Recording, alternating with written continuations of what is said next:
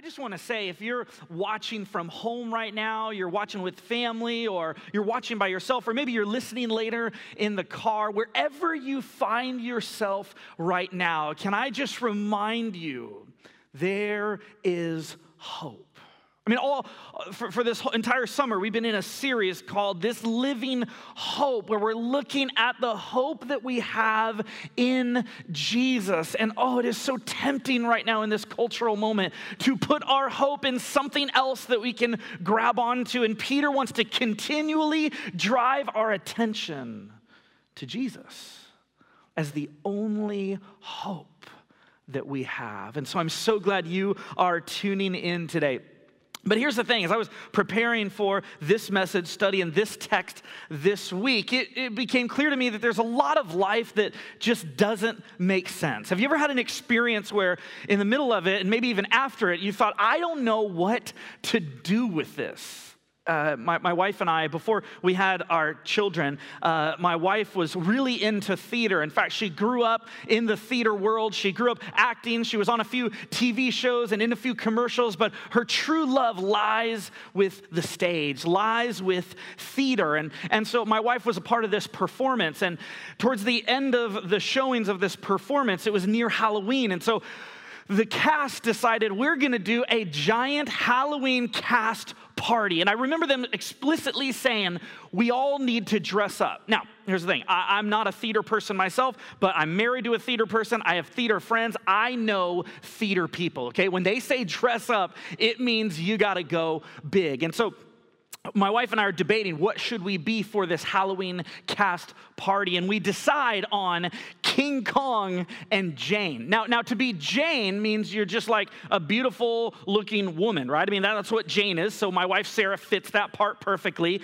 To be King Kong means you have to have a giant gorilla suit. Now, I'm a youth pastor, and so it's a part of the job. I've got a giant gorilla costume. And so I put that on, and I mean, it is all in kind of costume. There's the mask, the gloves, the feet, the hairy costume. I mean, it is all about the gorilla. And so we drive up to the party, and it just turns out that we were the very last to arrive. And as I'm walking in the doors where all the guests are already seated and hanging out and in conversation, all I can see is just a little bit through the eye holes of the gorilla mask. And as I open the door, guess how many people are dressed up that night?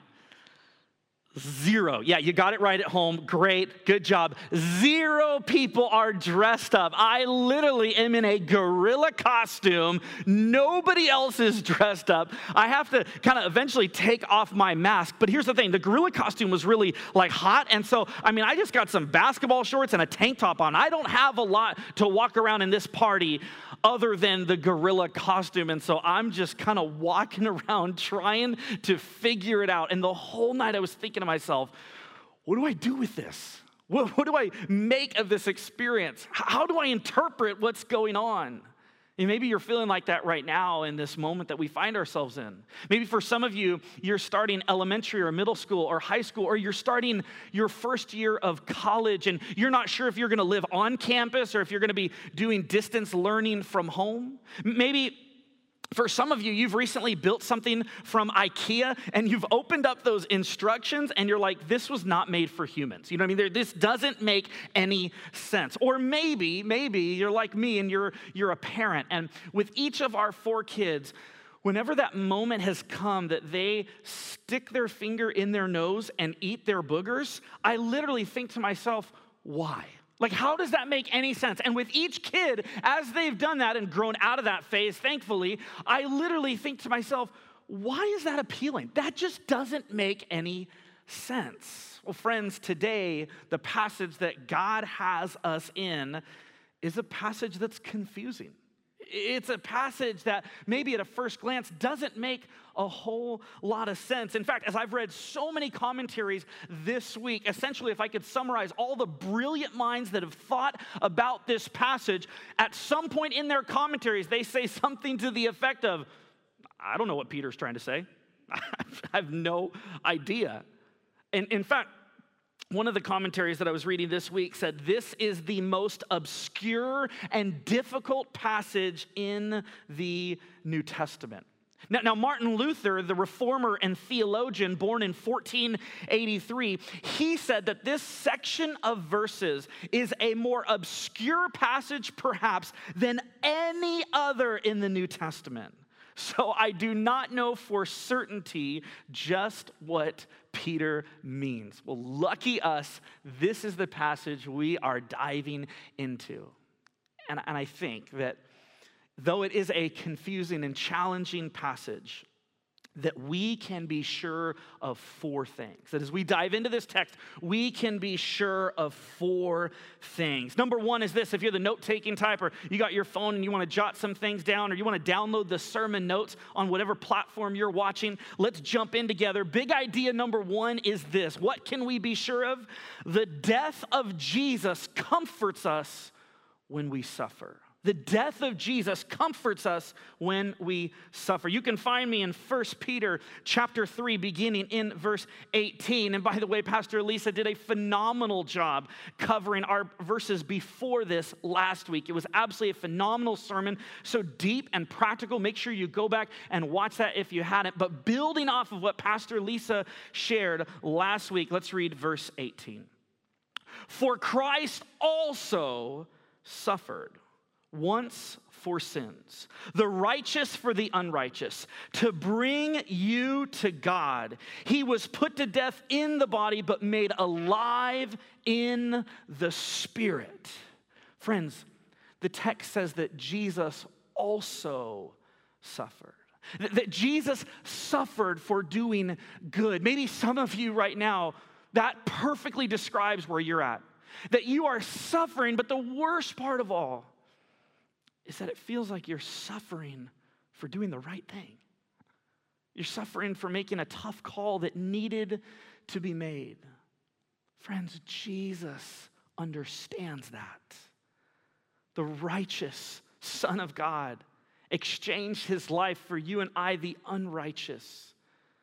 The perfect and whole Jesus for you and I who are broken and who are sinful. Maybe you're a parent and you just feel like you're doing the right thing. You're disciplining your kids, or you're, you're trying to point them to God, or you have to make tough calls in your family and, and you're suffering for it. Maybe you're an essential worker and you're doing the right thing, but you're suffering. I was talking with my doctor, who's a doctor over at Pomona Valley Hospital, and she was just sharing with me that they're suffering over there that they're overwhelmed by all that's going on. They're tired, morale is low. Maybe you're an essential worker, you're in law enforcement or the medical profession, or, or you're in a restaurant working, or you transport people. I don't know what your role is, but you're essential and it feels like you're suffering. Or maybe in your job or in your marriage. Friends, Jesus can relate to that. Now, here's some hope. There's a closeness with Christ that only comes with suffering like Christ. Friends, let me say that again. There is a closeness with Jesus that only comes through suffering like Jesus. And I know you and I, we want to run away from suffering, but in it, we find solidarity with Jesus. We find hope in Jesus. But here's the other aspect. Here's the other message of hope. Suffering is not the end of your story. But right now, you're in the middle of suffering, but you're not in the end of your story. Friends, remember, Jesus is the beginning, the middle, and the end of your story. And so I'm not downplaying the suffering you're facing, but I'm reminding you that it is not the end of your story, that Jesus also suffered. And why did Jesus suffer? Peter says, it's to bring you to God. Did you know that you are literally sandwiched by God's love? That Jesus' death and resurrection brings you to God. And then, as James says in James chapter 4, verse 8, come near to God and he will come near to you. It's this idea that the cross and resurrection, the empty tomb of Jesus, brings you to God. And as you move near to God, he also moves near to you, and you are literally sandwiched by God's love, whether you feel it or not. God adores you. The first Bible verse that I ever memorized as a Christian was Deuteronomy 31 8 that says this The Lord Himself goes before you, and He will be with you. He will never leave you nor forsake you. Do not be afraid. Do not be discouraged. Jesus is always with you. And so, this, this is a, a big idea that you got to cling to in this moment, and it's this that you are never alone because everything you go through, Jesus will go through with you. Hold on to that. Maybe, maybe you need to say it with me. Let's say it together from wherever you're watching from or listening from in your car, even if you got somebody with you, even if your family's around you and they're gonna think you're weird talking from your bedroom. Repeat it with me, okay? You are never alone because everything you go through, Jesus will go through with you. Maybe you need to reverse that and internalize it. I am never alone because everything I go through, Jesus will go through with me. Second thing that we can be sure of is this the resurrection of Jesus has power over demons. Now, here's where the verses get really, really interesting. Tune in with me, verse 19. After being made alive, he, referring to Jesus, went and made proclamation to the imprisoned spirits, to those who were disobedient long ago, when God waited patiently in the days of Noah while the ark was being built. In it, only a few people, eight in all, were saved through water. Now, every theologian that I've read has concluded that when it talks about Jesus being made alive, it is talking about what he did after his resurrection. So it's not talking about those three days that he was in the tomb. It's talking about after he rose from the dead and before he ascended, Jesus visits these imprisoned spirits. Now, the uh, North African theologian Tertullian, born in 155 AD, he was the first Latin writer to coin the term Trinity and really develop that theology. His conclusion about these verses was that Jesus literally went to every person who was dead. Somehow, as a resurrected being, he talked to their spirits and told them about the good news that God had defeated death in Christ. But most scholars, most scholars believe that the imprisoned spirits that Peter is talking about are the fallen angels and demons. Part of that is because never is the word spirits, at least in Peter, never is the word spirits used to describe people. It's talking about spiritual forces. And so most scholars believe that, that Jesus, during the days before his ascension, after his resurrection, that Jesus literally communicated with demons and fallen angels from the time of Noah. You can go back and read that passage in Genesis chapter 6. It's a really interesting, bizarre story. But the, the reality is that Jesus went and he talked with these spirits and proclaimed the message that Jesus' death and resurrection, that his own death and resurrection had power over all of them, that they no longer had power over people, but that the resurrected Christ was now in charge. And Jesus did this many times before he, before he died, right? I mean, he, he talked with those that were possessed by demons and cast them out, cast those demons out in pigs. I mean, Jesus did this all the time, but this was a powerful proclamation of what his death and his resurrection meant for the world. Notice, though, in verse 20, the focus is not on disobedient people, but on these disobedient spirits, on these fallen angels and demons. But there is also an emphasis on God's patience. The Mishnah is a, is a, uh, a recording from about the year 200 AD of sort of the, the conversations and the thoughts of ancient rabbis about the Old Testament. And in the Mishnah, it talks about God's patience when it says, There were 10 generations from Adam to Noah to show how great was God's long suffering. For all the generations provoked him continually until he brought upon them the waters of the flood. Friends, God is patient with us. In fact, God is not angrily absent, He is purposefully patient. God is not angrily absent, God is purposefully patient. In, Second 2 Peter, in 2 Peter chapter 3, verse 9, it says this: the Lord is not slow in keeping his promise.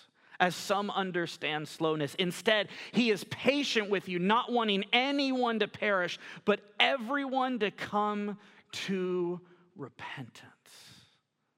Friends, God is a patient God with you and I Oh, he's generous and he's kind and he's loving and, and he understands and he's patient because he wants to draw you and I, wherever you're at right now, whatever kind of life you are living, whatever kind of sin you're steeped in, you need to know that you were created by a God who is patient, but who wants you to follow him, who wants you to come back to him.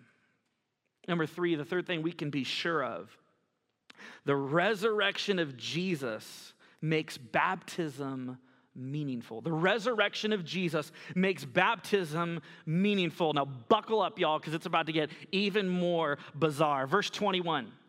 And this water symbolizes baptism that now saves you. Also, not the removal of dirt from the body, but the pledge of a clear conscience toward God. It saves you by the resurrection of Jesus Christ. Now, did Peter just say that we're saved by baptism? Is that what he meant? Let me caution us before we jump into unpacking this verse. It's incredibly important that we don't build entire theologies around a single verse. That's how cults start. That's how crazy different belief systems start, is when we build an entire theology around one obscure verse. And this passage is the only passage in the New Testament that even hints at baptism being salvation. And as I think we're going to look at and show in a few minutes, that's not exactly what Peter is saying. And we know that all of Scripture tells us and points to with a lot of clarity what it is that gives you and I salvation from our sins. And it's recorded in Romans chapter 10, verse 9 the, uh, if you declare with your mouth Jesus is Lord and believe in your heart that God raised him from the dead, you will be saved. There's Paul getting real clear about how salvation comes to us. Or, or John 3:16. For God so loved the world that he gave his one and only Son, that whoever believes in him shall not perish, but have eternal life or Hebrews 7:25. Therefore, he is able to save completely those who come to God through him because he always lives to intercede for them. Salvation comes by faith. It comes by believing that what God has done on the cross and in his resurrection saves you and I from our sins. Peter makes a few things clear that baptism is not. Baptism is not the removing of dirt, right? Baptism is not like a, a, a sanctified bath time, right? That's not what baptism is. He also makes it clear baptism is not this magical thing that when you, every time you go under some kind of body of water and come out of that water, all of a sudden you feel like you're saved, right? I mean, none of you have been at the pool this summer and, and somebody dunked you and you came out and said, I'm saved, right? I mean, that just doesn't happen. Going underwater and coming out of water is a pretty natural experience. But what baptism is, is it's an outward expression of an inward reality that Jesus is your everything. Baptism is an outward expression of an inward reality. It kind of reminds me of our wedding day. In fact, sometimes I think about baptism as your spiritual wedding day. I remember standing there in front of all of our friends and family, holding Sarah's hand. We've been married 11 years now, and I remember that day. I, remember looking at her and making promises and commitments to her, but it wasn't the first time that we said, I love you to each other. It wasn't the first time that we talked about being faithful to one another and living our lives together. Our relationship had previously, before that day, been shaping how we lived our lives. And yet that day was so important because it was in front of all our family and friends and before God that we said we are committing to one another. See, if you haven't been baptized yet, I would encourage you to go to purposechurch.com, to, to email us. We'd love to help you in that process because it is such an important day for you and I to look back on. And, and it really begs the question why is Peter so big on baptism? Like, why is it such a big deal? I want to maybe suggest two reasons why. Number one, baptism is about you pledging your allegiance to Jesus.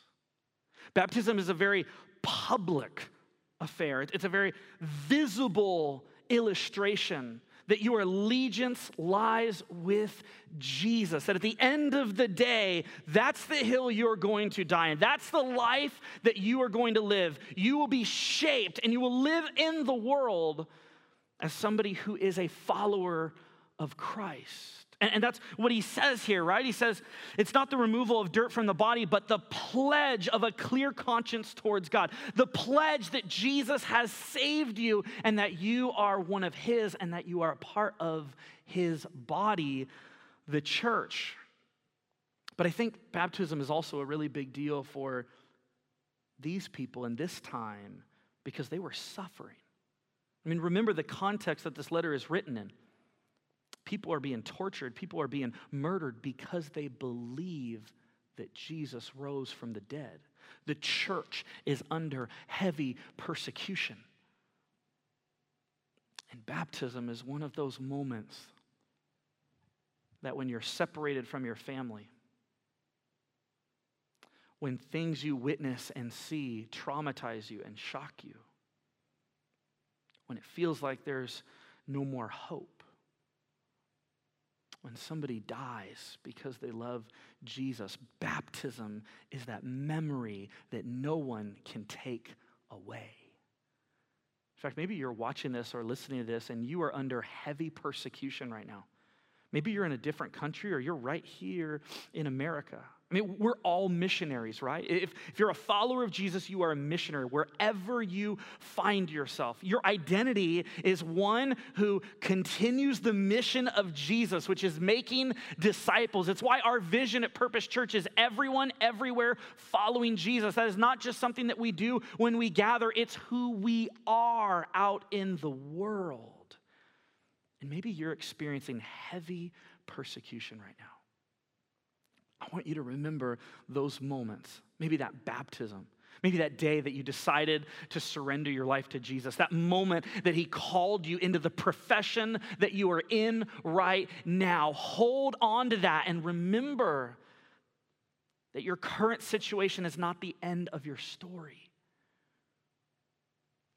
Hold on to the hope that is in Christ the first century Jewish historian Josephus, he, he talks about how the early church understood baptism as a thing that you do, as a, as a symbol of a changed heart. He actually writes about John the Baptist. He, he, he described John the Baptist's views on baptism this way. He said this John the Baptist taught people to lead righteous lives, to practice justice toward their fellows, and piety towards God, and so doing to join in baptism. In his view, this was a necessary preliminary if baptism was to be acceptable to God. They must not employ it to gain pardon for whatever sins they committed, but as consecration of the body, implying that the soul was already cleansed by right behavior. That right behavior being first and foremost, receiving Christ as your Savior. Baptism is not about being pardoned of something, it's about celebrating something. And what is it that we are celebrating in baptism? We are celebrating resurrection. In fact, every time you see a baptism, you know how when you go to a wedding, they talk about how, man, do you remember what your wedding was like? And when, when you watch a wedding, you kind of remember your own. When you see a baptism, you should be thinking resurrection because baptism screams resurrection. And that's what Peter gets to here. He says it saves you by the resurrection of Jesus Christ. You see, resurrection was not a mishap or, or something that just kind of happened. Resurrection was the plan from the beginning. Jesus predicted it all over the place. I just want to show you one passage in Mark chapter 8, verses 31 to 32. Listen to what it says. Jesus, he then began to teach he began to teach them that the Son of Man must suffer many things and be rejected by the elders, the chief priests, and the teachers of the law, and that he must be killed and after three days rise again. He spoke plainly about this. And Peter took him aside and began to rebuke him. But not only did Jesus predict it, but even his enemies remembered it in Matthew chapter 27, after Jesus has died on the cross, we learn that they, his enemies, have not forgotten about his predictions. Matthew 27, verse 62 and 63. The next day, the one after preparation day, the chief priests and the Pharisees, they went to Pilate. Sir, they said, we remember that while he was still alive, that deceiver, talking about Jesus, that deceiver said, after three days, I will rise again. See, baptism is all about resurrection. When you're baptized, it's the picture of going underwater and that being a symbol of you dying to your old self and dying with Christ.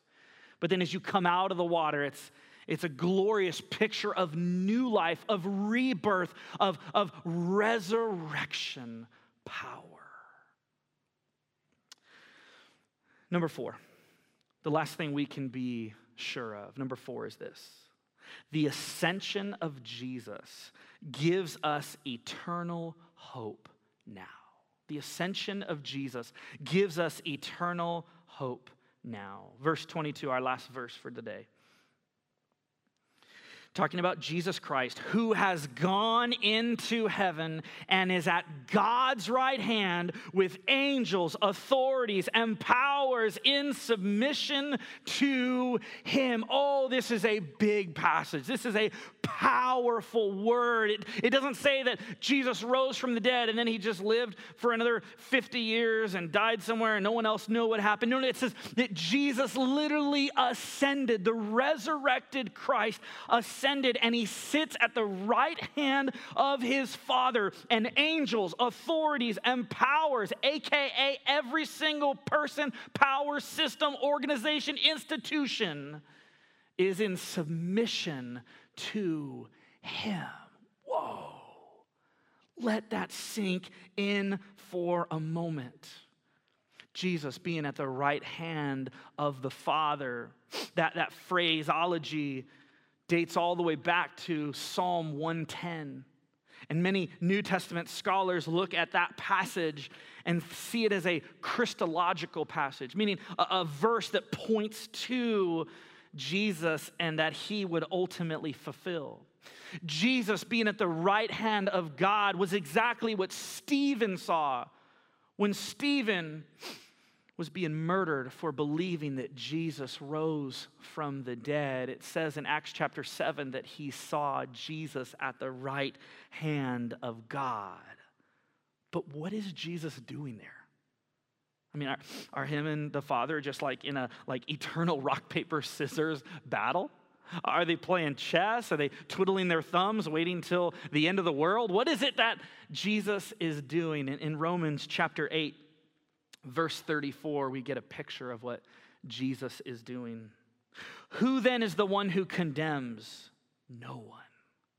Christ Jesus, who died, more than that, who was raised to life, is at the right hand of God and is also interceding for us. Did you hear that?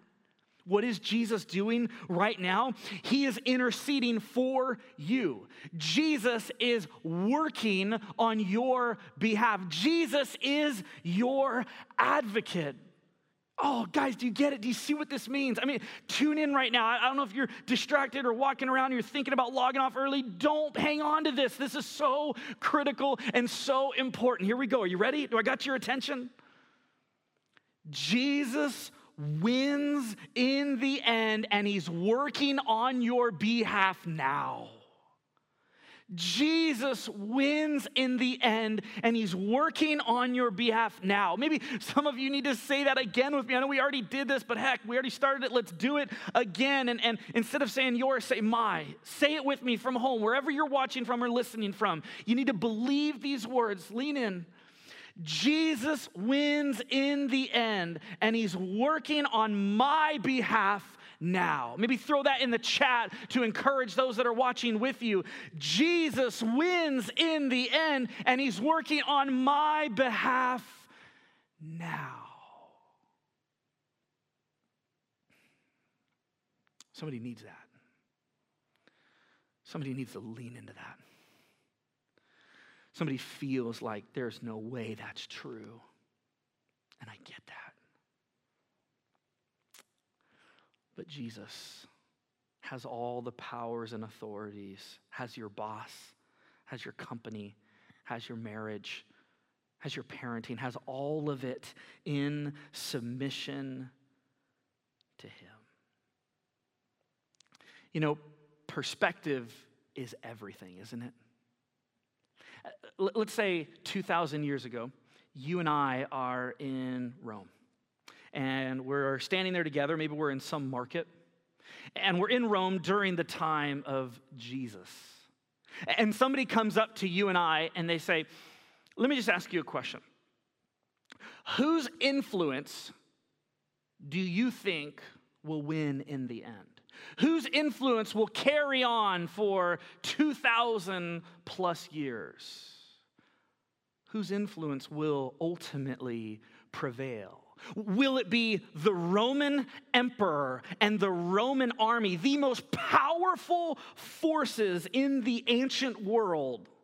Will their influence remain? Or will this poor Jewish rabbi named Jesus and his 12 inexperienced followers. I think if you and I are honest, we would sit back and go, I really like what he's talking about. And I want to believe that, but I could never imagine this giant superpower not being more influential than this rabbi. And yet, 2,000 years ago, isn't it funny that you and I and people all around the world name their children after the disciples and followers of Jesus, and we name our pets after Roman emperors. Perspective is everything. I was having a conversation a few years ago with our high school ministry coordinator, Courtney. She was going through a hard time, and we were talking about the power of perspective, of seeing things as God sees them, and how that gives us the ability to endure, to even thrive in situations that we don't fully understand because we believe that God is not done with our stories that, that all things are in submission to Him, that He is working on our behalf. And so let me just encourage you for a moment and remind you of this Jesus is at the right hand of the Father. Justice will be served, wrongs will be made right, tears will be wiped away, fears will be replaced with peace, anger will be drowned out by love because Jesus wins in the end. Can I get an amen wherever you're watching from? Give me the prayer emoji and amen, whatever you can do. Hold on to that. Justice will be served, tears will be wiped away, wrongs will be made right. Love will drown out anger because Jesus, He wins. He's won. Jesus wins. What I want to invite you to do now is close your eyes. If you're watching toddlers or you have some big responsibility, maybe you're like listening at work right now, doing surgery on someone, don't close your eyes. Just keep your eyes open. we get that. But if you're at a place where you could close your eyes right now and just allow these words from Paul to seep into your heart, allow them to be installed into the operating system of your life. Go ahead and close your eyes. Romans chapter 8, verses 35 to 39. Who shall separate us from the love of Christ? Shall trouble or hardship or persecution or famine or nakedness or danger or sword? As it is written, for your sake we face death all day long. We are considered as sheep to be slaughtered. No. In all these things, we are more than conquerors through him who loved us. For I am convinced that neither death nor life, neither angel nor demons, neither the present nor the future, nor any powers, neither height nor depth, nor anything else in all creation will be able to separate us from the love of God that is in Christ Jesus our Lord.